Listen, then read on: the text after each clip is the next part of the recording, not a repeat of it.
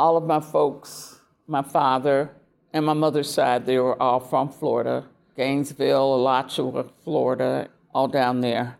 Every summer, my mother packed us all up, you know, trunk, lunch, you know, the shoe boxes with the sandwiches and the fried chicken and the cake and everything, put us on the train, and we went to Florida every summer. We spent the summer in Florida. She never, until the day my mom died, she never got used to the winters in Gary. She hated it.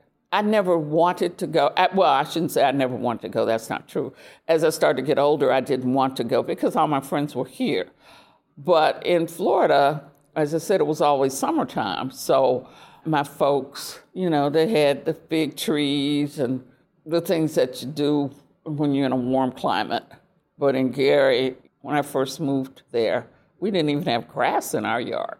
The front yard was dirt, and we used to dig that dirt and put it in buckets and do all kinds of crazy things with it. But in Florida, I mean, you know, there was grass and there were fruit trees. And one year I went to Gainesville to see my grandmother, and I went by myself. When I got ready to get off the bus one night, the bus stopped somewhere. I got ready to get off the bus to go to the washroom, and there was this big sign, colored. I'm like, what? there was something about seeing an actual sign telling you, no, you cannot. There was a different feeling when I saw that sign. Here in Gary, we knew that the racism was was existent because we knew the, the restaurant right down the corner from school we couldn't go to.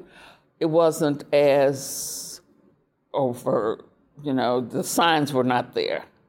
But this, when I saw this sign that said colored, I was like, oh my God. And and in, as a matter of fact, I wanted a sandwich. I was told by other people on the bus that if you want a sandwich, you got to go around the back.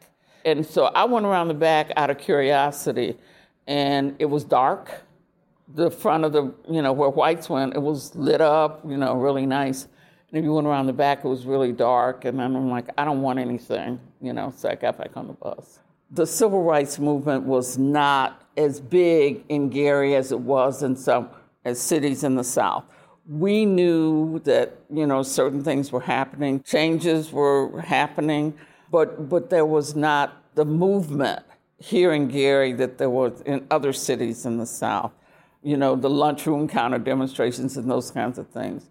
We used to say this this was up south, and you know the other places were down south. I was involved with uh, Rudolph Clay he had an organization called the Claymates.